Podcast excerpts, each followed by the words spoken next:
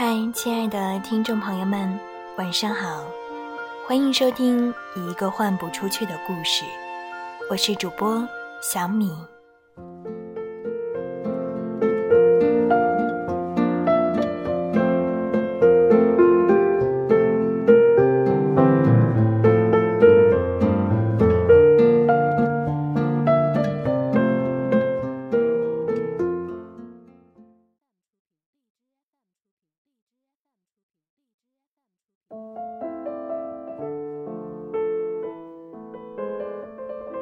我很怕黑，怕黑到每次出差住酒店，都要把房间里所有的灯按亮，并打开电视机才能安心睡觉。即使是在熟悉的环境下，但凡听到一点异响，也无法避免的要打开灯才能入睡。今年夏天入伏以后，我总是觉得待在黑暗中很难入睡，有一种莫名其妙的压抑笼罩在我周围。有时候我会按耐不住地打开窗户，听着外面马路上的喧嚣，才能放下心来。我总觉得黑夜是一层巨大的阻隔。在我看不到的角落里，一定隐藏着不为人知的秘密。我害怕去窥探它，却又总是忍不住要胡思乱想。有的时候，我觉得黑夜就像是一张无论如何也捅不破的窗户纸，看似很薄，却坚固的如铜墙铁壁一般。唯有清晨的阳光或晃眼的白炽灯，才能一下子戳穿他的鬼把戏。可有的时候，我又觉得黑夜其实是颗巨大的棉花糖，人们陷入其中，总是难以自拔的。黑夜里究竟有什么呢？我不知道。我纠结的是。我们为什么会那么恐惧黑暗？是恐惧黑夜本身，还是恐惧它背后可能隐藏的东西？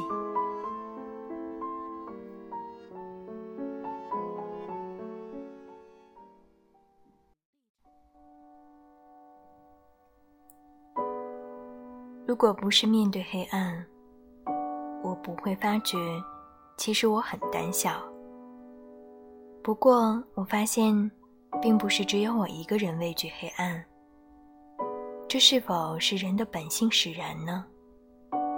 有的人怕昆虫，有的人怕狗，有的人怕蜥蜴，有的人怕一切长毛的动物，有的人畏惧婚姻，有的人畏惧改变，有的人畏惧。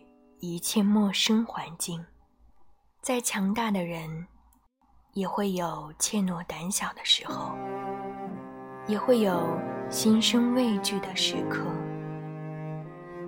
那么，会有人害怕幸福吗？胆小鬼连幸福都会害怕，碰到棉花都会受伤，有时候还会被幸福所伤。最近，我在读太宰治的小说《人间失格》。这本书我读了很久，常常读了十几页，就压抑的想要放下，放下后又忍不住再拿起来重读。太宰治在这本小说中，巧妙的将自己的人生与思想隐藏在。主人公叶藏的人生遭遇中，叶藏是个生性怯懦且敏感的人。虽然生活优渥，却对人类的生活充满了恐惧与不安。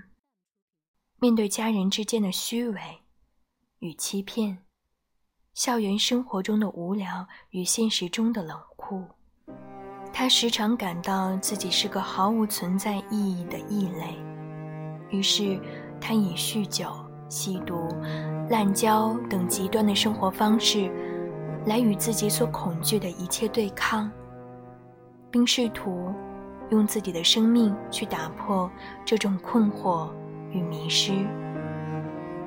其实，作者太宰治在书中所描述的情形，多半是自己的经历。在这部作品发表的同年，太宰治选择自杀身亡。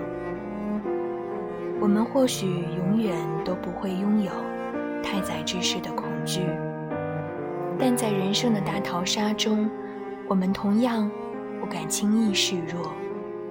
我们恐惧，恐惧一切未知，恐惧无法胜券在握，但我们不能暴露这些弱点。因为我们清楚，软弱一定会被痛击。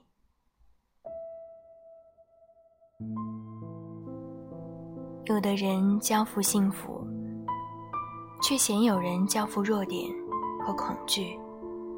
今天和大家分享小说《人间失格》中的一个片段，希望守在电台旁的你，不会是那个害怕幸福的胆小鬼。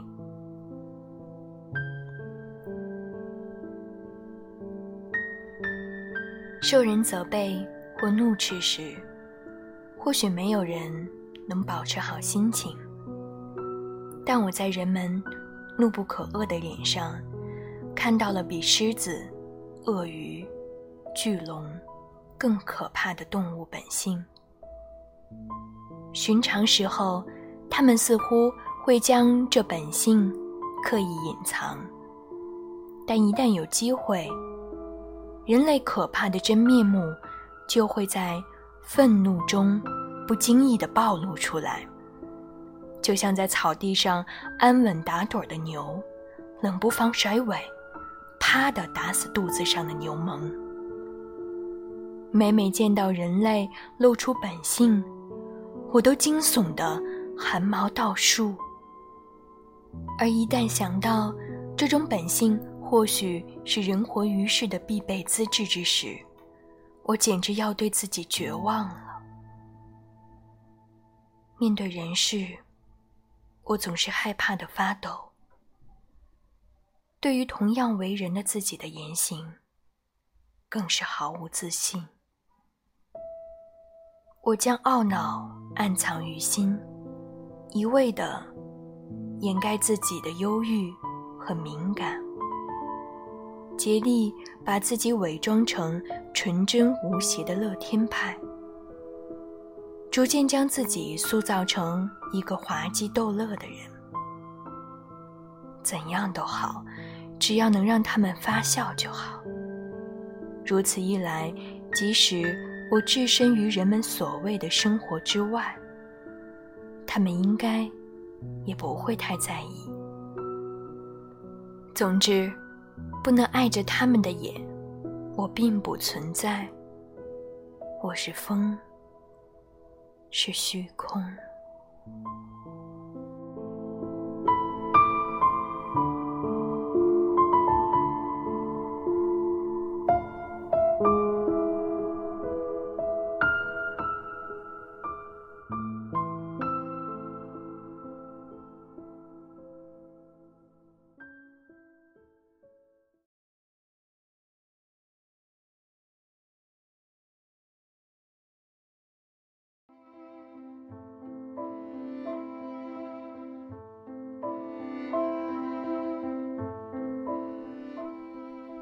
亲爱的听众朋友们，感谢收听《一个换不出去的故事》，我是主播小米，我们下期节目再会，祝你晚安，好梦香甜。